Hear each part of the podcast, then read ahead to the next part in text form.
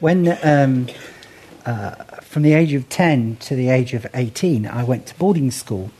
I went to a place called Scarisbrick Hall School uh, in Ormskirk near Southport, and uh, it was a Christian school.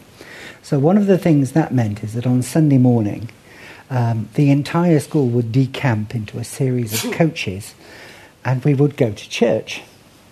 And we went to a church, uh, a Brethren church, which means very formal uh, in Southport called Canning Road Chapel. Uh, it's still there to this day. And uh, if you can imagine, this is a, a, um, a, traditional sort of four square building, and it had a central uh, row of seats or pews, and then two either side. And the church would fill up with just us from school, one whole side of the church. And we all had to dress the same. We had to own, possess, and wear a grey suit for Sunday morning. So uh, we would listen to the sermon patiently, because if we weren't patient, we got punished. and they did have corporal punishment. Um, if it was the headmaster, it was a cane. If it was the games master, it was a trainer. And if it was the cane, you got to pick through a range of different canes which one he was going to hit you with. And all I can say is don't choose the rosewood we would be coming back from church in the coach and we would deconstruct the sermon. Um, it's fair to say that this was not a deep uh, theological discussion. Okay, it was basically how bored we were, uh, how good we thought the speaker was, uh, whether we felt he'd kept to a reasonable length. And the answer to that was always no. But the one thing was, if the speaker started off with an interesting story, then he had us. He got our attention. He might lose it later, but he had us. So, having told you a story, can we now have a look at the end of Romans and chapter 8? For those who'd like to follow in their own versions, we're picking up from verse 16 and reading through to verse 30. And uh, uh, unless I have a, um, a relapse, I'm going to use the New American Standard throughout. So, has everybody got this on their uh, device, word processor, telephone? Yeah. Oh, and and and indeed printed Bible. Right. Okay. The Spirit Himself testifies with our spirit that we are children of God, and if children, heirs also, heirs of God and fellow heirs with Christ, if indeed we suffer with Him, so that we may also be glorified with Him. For I consider that the sufferings of this present time are not worthy to be compared with the glory that is to be revealed to us. For the anxious longing of the creation waits eagerly for the revealing of the sons of God. For the creation was subject to futility, not willingly, but because of him who subjected it, in hope that the creation itself also will be set free from its slavery to corruption into the freedom of the glory of the children of God. For we know that the whole creation groans and suffers the pains of childbirth together until now. And not only this, but also we ourselves, having the first fruits of the Spirit, even we ourselves groan within ourselves waiting eagerly for our adoption as sons, the redemption of our body. For in hope we have already been saved. But hope that is seen is not hope. For who hopes for what he has already seen? But if we hope for what we do not see, with perseverance we wait eagerly for it. In the same way, the Spirit also helps our weakness. For we do not know how to pray as we should, but the Spirit Himself intercedes for us with groanings too deep for words. And He who searches the hearts knows what the mind of the Spirit is, because He intercedes for the saints according to the will of God. And we know that God causes all things to work together for good to those who love God, to those who are called according to His purpose. For those whom he foreknew, he also predestined to become conformed to the image of his Son, so that he would be the firstborn among many brethren. And those whom he predestined, he also called. And those whom he called, he also justified. And those whom he justified, he also glorified.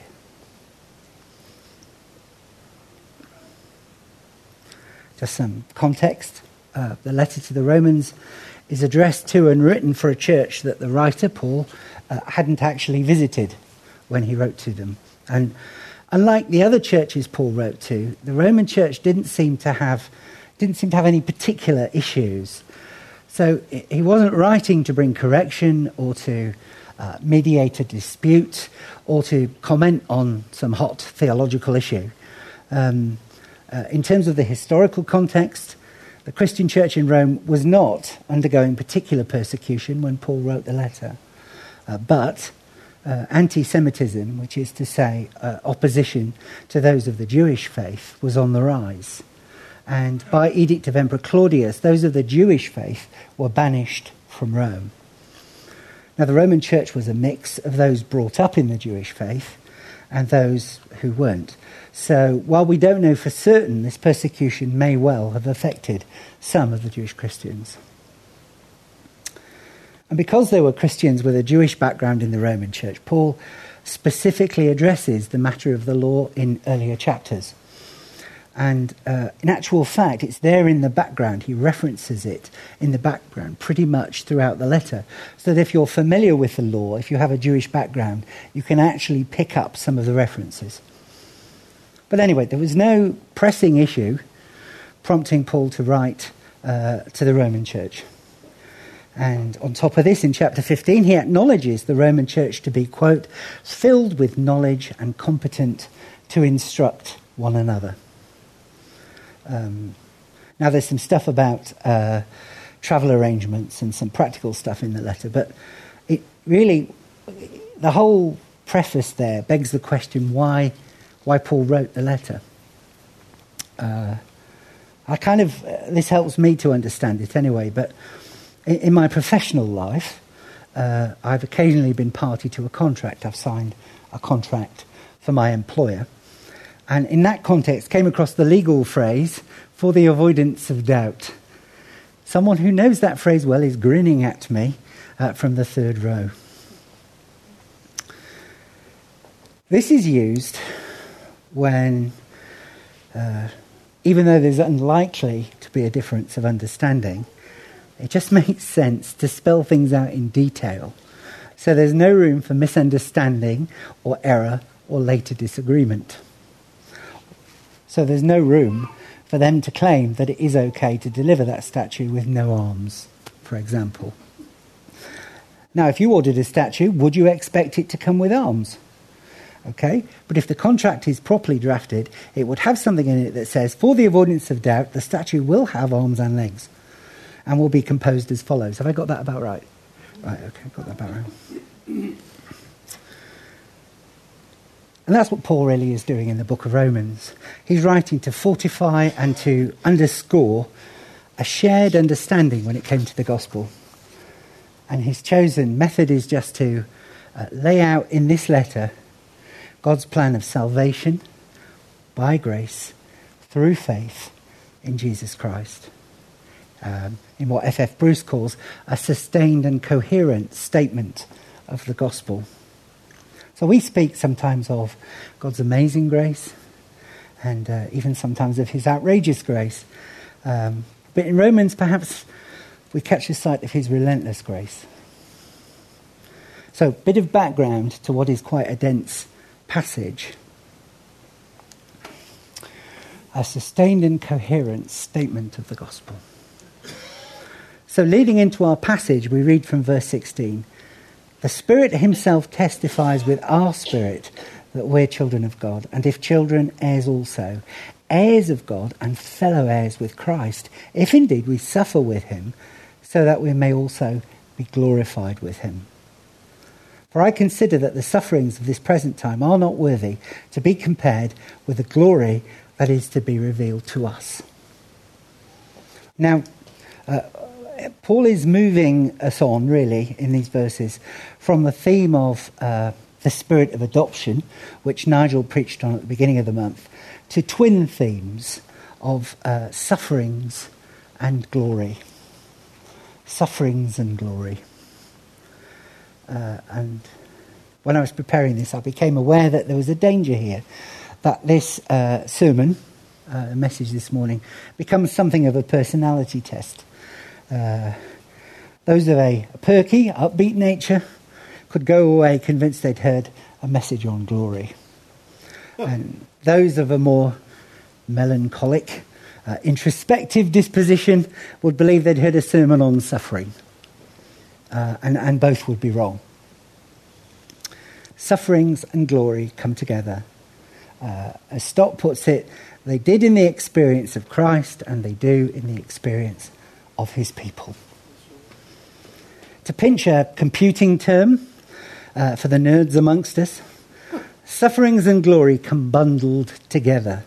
They're not the same thing, but you don't get one without the other. Um, now, some of you know our house was bought uh, off plan. It was a new build. And on moving day, we arrived uh, with the furniture lorry and all our things at the appointed time to discover it wasn't quite finished. It was almost habitable. So we and the removal men sat outside the house for, I think it was three hours or thereabouts, until such time as we were able to take possession of it. And if you'd asked me what my address was during those three hours, I'd have been stuck. Because we'd already handed over the keys to our old house and not yet got the keys to the new one. As Christians, we live in the tension between the already and the not yet, between this age and the age that is to come, between present sufferings and future glory. We live both with the consequences of our broken world and with our own physical and ethical failings. Uh, but that is just for the present. But these verses tell us that one day we will share in and be changed by the glory, the very splendor of our eternal, incorruptible, holy God. And that glory will be revealed to us. Now, there, is a danger here, I think, that we begin to weigh our present sufferings against our future glory. We look for some kind of trade off um, any, is anyone old enough to remember the clapometer? I know Nigel is. Anyone else?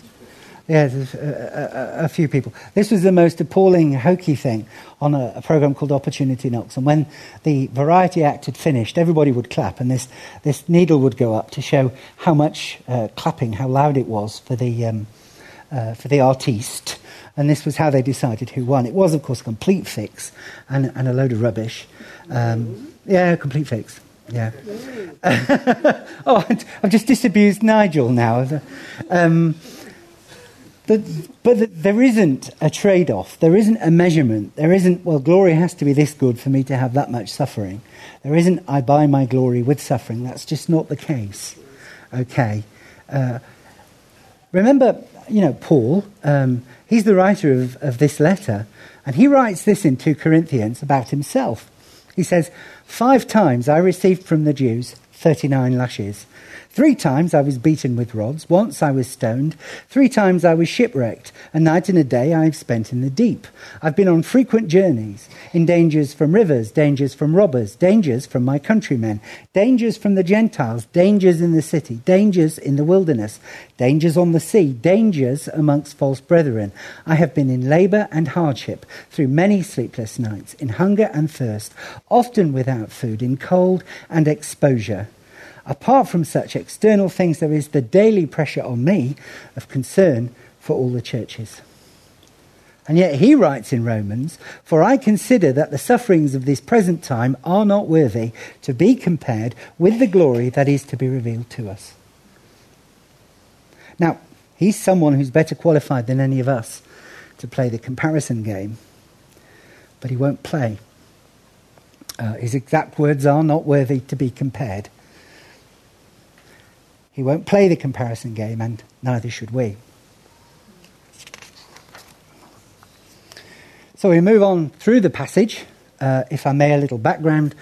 uh, Genesis 3:17, we hear God saying to Adam and Eve, "Cursed is the ground because of you."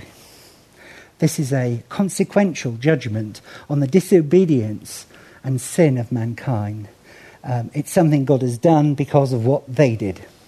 Consequential. Their sin had consequences. Um, this is rendered the created world, the, the, the very ground itself, a slave to corruption. And that means it's trapped in a, a cycle of, of birth and growth, of decline and decay. Um, and right now, creation is groaning. Um, but we recognize this to be the groaning of childbirth. And the sufferings of childbirth will be followed by the joy of new life, a new beginning. So, this passage contains the promise and expectation that the whole of creation will be redeemed and glorified, and it is because God's children will be redeemed and glorified. Verse 23. Paul speaks of the children of God already having the first fruits of the Spirit. The point is not that the first fruits are in any way deficient. Uh, the first fruits of the Spirit are glorious. But the point is that they are the first fruits, the, the early ones. And that the harvest really hasn't got going. The first fruits of the Spirit point to and, and give expectation of a full, a full and glorious harvest, complete in every way. The first fruits of the Spirit are both a foretaste and a promise of a harvest to come. Now, the passage says that, that we're groaning. So, w- why are we groaning? Uh, I go back to my earlier illustration, if you can picture me outside the house in the car, the removal men are by this point sound asleep in the cab of the removal lorry, three abreast. Uh, the children are getting fractious, and I'm parked right outside the house, and the house looks great. Uh, the point of the whole thing was to take possession of the house. And for present, I can't go in. I know I'll get in at some point, but in the meantime, I groaned inwardly. And I think, in the, uh, uh, you know, to, to be honest, uh, it's fair to say I groaned outwardly as well. Extensively, and for some length, ask my wife. Why do we groan? We groan because of our present frustration and our future longing. Uh, we groan because of our, our present physical and moral failings and limitations. And we groan because we're waiting for our final adoption. Um, every once in a while, I don't know if she's done it in your hearing, but my wife will say something like, Oh, I long for heaven. That's kind of Belinda's groaning. That's where she's coming from. The oh is the nearest you get from her because she's very genteel and she's from the south. Okay. Plus, she doesn't have a deep voice. But what she's doing is she's illustrating that this groaning, this, you know, I long, I just long for the time. I long for it. And that's the groaning that this is talking about. So we live in this tension between the already and the not yet. We are thankful and blessed with what we've got. We groan for what we haven't yet got. And Paul points up that we are saved by faith and in hope. And this is what Spurgeon writes, far better than me. At all times, but especially when we get a glimpse of Christ, our soul pines to be with him. This desire is accompanied with a confident expectation. We as much expect to see the glory of Christ and to share it as we expect to see tomorrow morning. We believe it, we desire it, and we expect it. That is the nature of our hope. It's not an indefinite, hazy, groundless wish that things may turn out all right. But it's a hope made up of right knowledge, firm belief, spiritual desire, and warranted expectancy. This hope is grounded upon the Word of God. God has promised us this, and therefore we believe it, desire it, and expect it. And then there's a, I think it's a slightly odd turn of phrase in verse 25. Uh, with perseverance, we wait eagerly for it, it being our hope fulfilled. Um, you might have seen on, on, on TV uh, a treaty negotiation going on of some kind. It's all very tense, and a negotiator steps out of the conference room um, uh, to the waiting press, and, uh, and they stress that they are so eager for an outcome now, maybe this is a peace negotiation, maybe lives are at stake. They're so eager for an outcome that they're prepared to be patient in order to achieve it. And that is the sense Paul is using. We should not be so eager that we lose patience, nor so patient that we become passive. Mm.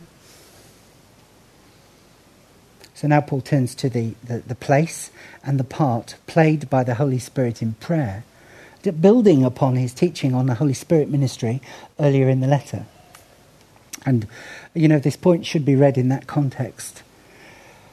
Uh, speaking personally, there are lots of times when I, I know, or should know, what to pray for. There are times, for example, when I'm praying directly out of my knowledge of the word and character of God. God is love, God is mercy, this is a direction to how I pray. And we're generally not confused when it comes to praying for aspects of our own character because we, we know ourselves, we hold ourselves up against the Word of God, we know what to pray for. At least if we're honest. Uh, and if a Christian friend asks us for specific prayer for a specific issue, we might stumble over the exact words, but we generally know what to pray for. I mean, if I asked any three of you to pray uh, for me to be healed. You just use different words. But that's okay. You know what to pray for. And, and of course, we know that it isn't okay to pray for success in a sinful pursuit. You know, uh, uh, Lord, bless me in my bank robbery is, is not an acceptable prayer. So there's actually a lot we do know. But to get our head around what Paul is dealing with in this passage, we have to recognize that he's speaking of how the Holy Spirit helps us to pray in our weakness. And that weakness derives from the things that make us groan our present frustrations, our future longings, our physical moral failings and limitations, and the wait for final adoption. But do you know there is encouragement? We are expected to pray, but we are not always expected to know what to pray. And when we stumble about, as we see it, inarticulately failing to get a grip on the matter for prayer, or even struggling to identify the matter for prayer, I'm looking at this issue. I know I need to bring it to you, Lord, but I just have not the slightest idea what to do. The Holy Spirit Himself intercedes for us, expressing to the Father in a profound and intimate way that which we cannot express for ourselves. And it isn't just creation that does the groaning and us that does the groaning. The Holy Spirit groans. Um, paraphrasing Piper, I'm paraphrasing because he uses some very hard to pronounce words. Even when we don't know what we would like to know and can't pray specifically and with the assurance of God's will, we mustn't lose heart, but trust that God has his purposes in this and has provided for us in our weakness, for the Spirit prays for us. I just think that is astonishing. You know, Tim was praying uh, earlier and he just said, I haven't got the words. The Holy Spirit, Tim, prays for you. All of us, if we cannot articulate it, if we cannot express it, the Holy Spirit prays for us in our weakness. That is, ooh, amazing.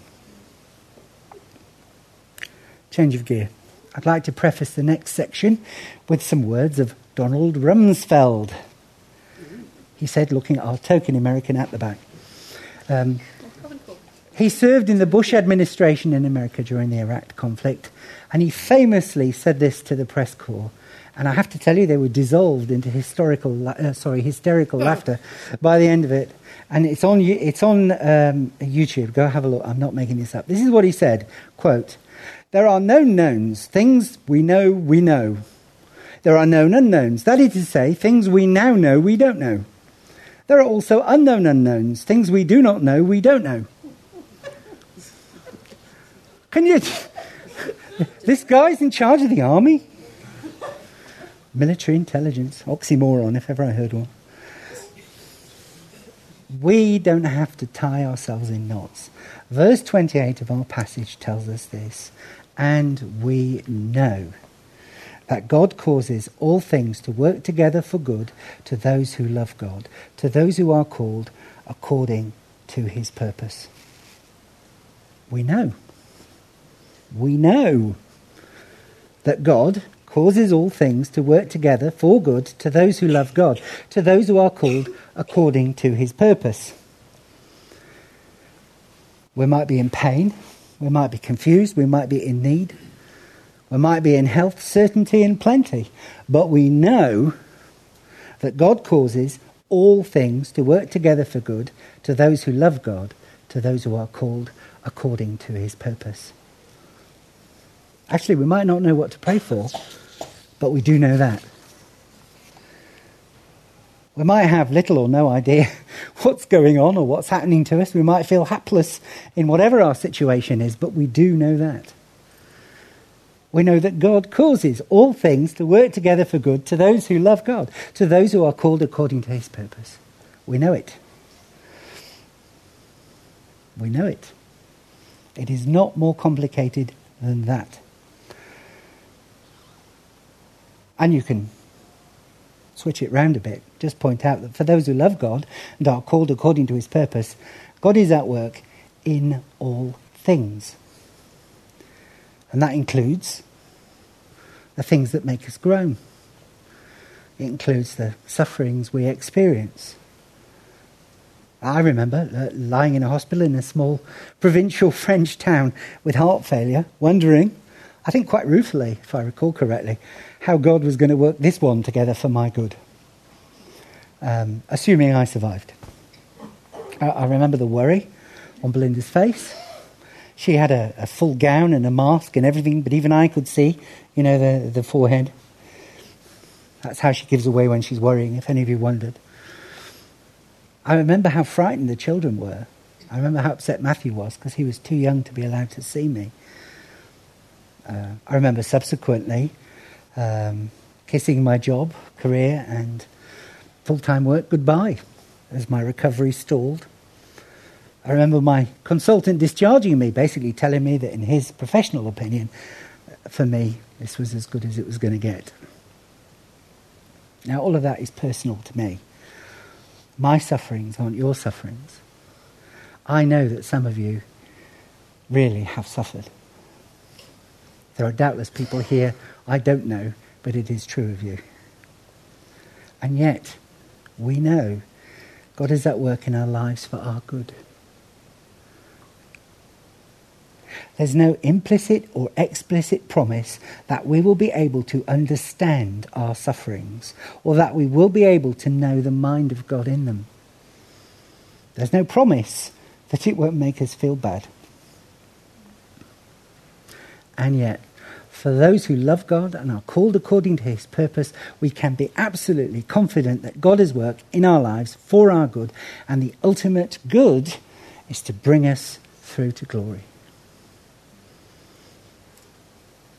God has a saving purpose towards his children, towards you and me, and he's working in accordance with it.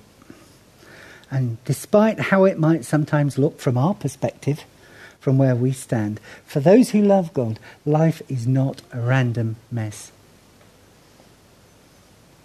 Packer puts it like this he says, Every single thing that happens to us expresses God's love to us.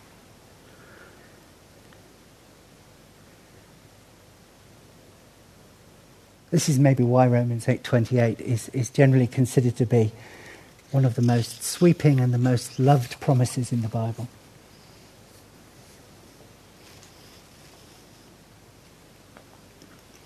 I'm all behind, aren't I?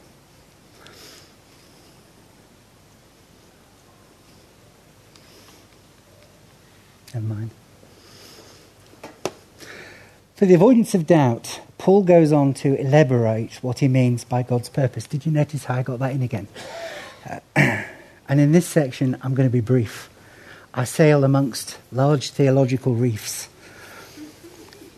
Firstly, he uses the word foreknew.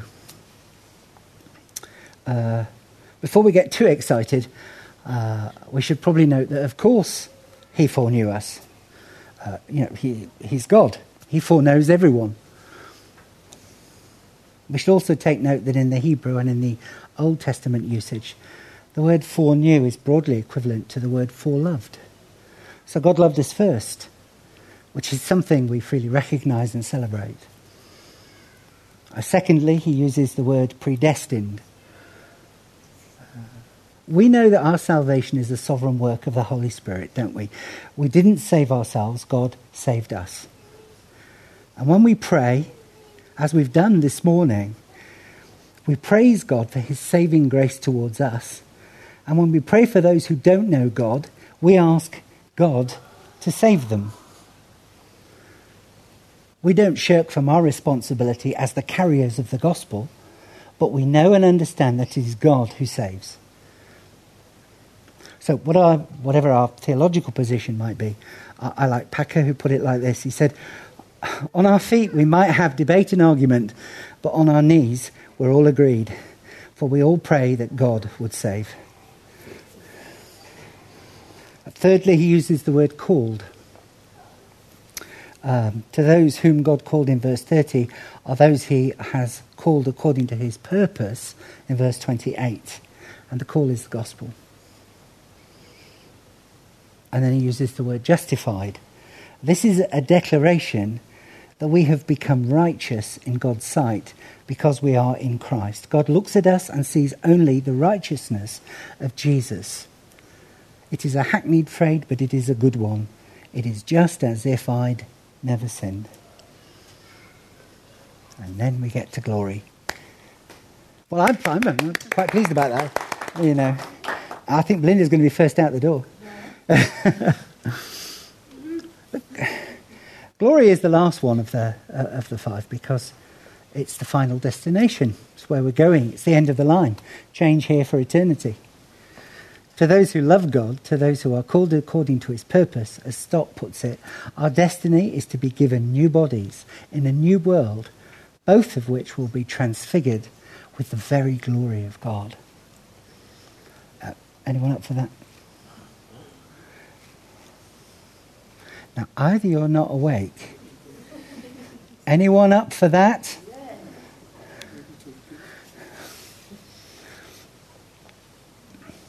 Whatever we're going through now, uh, to those who love God and are called according to his purpose, that is a firm promise.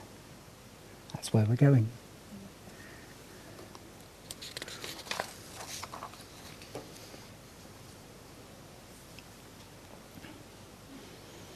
Sufferings and glory. We can't be so downcast that our eyes are fixed on our sufferings. We can't be so downcast that uh, we almost become a suffering junkie. Well, we can't be so downcast that, uh, in some senses, we expect to be the person to whom it goes wrong. That is that is not the sweep of uh, of Romans eight. That's not what it's saying at all. Nor is it saying, you know, we should be like the. Uh, this will please Steve, like the the knight in the the Holy Grail thing, where there's a fight goes on and he has his arm cut off. Oh, no, no, no, no, no, a, a, flesh wound. And another arm, no, no, no, I'm fine, I'll hold the sword in my mouth. and then his legs. And, you know, we can't be like that. We have to be practical. You know, if it hurts, it hurts. Okay? but that doesn't affect glory. So, on the one hand, you've got this whole uh, issue where people absolutely refuse to accept that they've got a problem, whatever it might be. And the associated issue with that is they therefore won't ask for or accept help when it's available and ready to be given. And then over here, you've got these people who, you know, it doesn't matter what you do, it, you know. Um, I'm, I'm going to betray a secret here. Uh, you might remember the soothsayer in Up Pompeii. Frank, Frankie Howerd was, was one of uh, Callie's favourite uh, comedians. It, it was very rude. But the soothsayer used to come in and the soothsayer would go, whoa, whoa, whoa. You can't be that person either. You know, you can't be that person. How did it go? Whoa, whoa. And then there'd be the next instalment of what had gone horribly wrong was about to. Yes, sufferings, the Bible is clear, they will happen. Glory, the Bible is clear, will happen. First fruit, the Bible is clear, we have now as a foretaste and a promise of what is to come. So, while the musicians come up, can I just talk about verse 28? Um, that's all right, you can slip past. You can slip past. Verse 28 tells us that God causes all things to work together for good for those who love God, to those who are called according to his purpose. And there's no way around it. This is a conditional promise. It does not apply to everybody.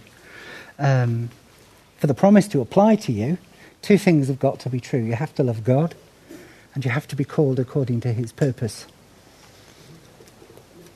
You can't be someone who admires God from a distance but has no relationship with Him. That does not get you in to that promise.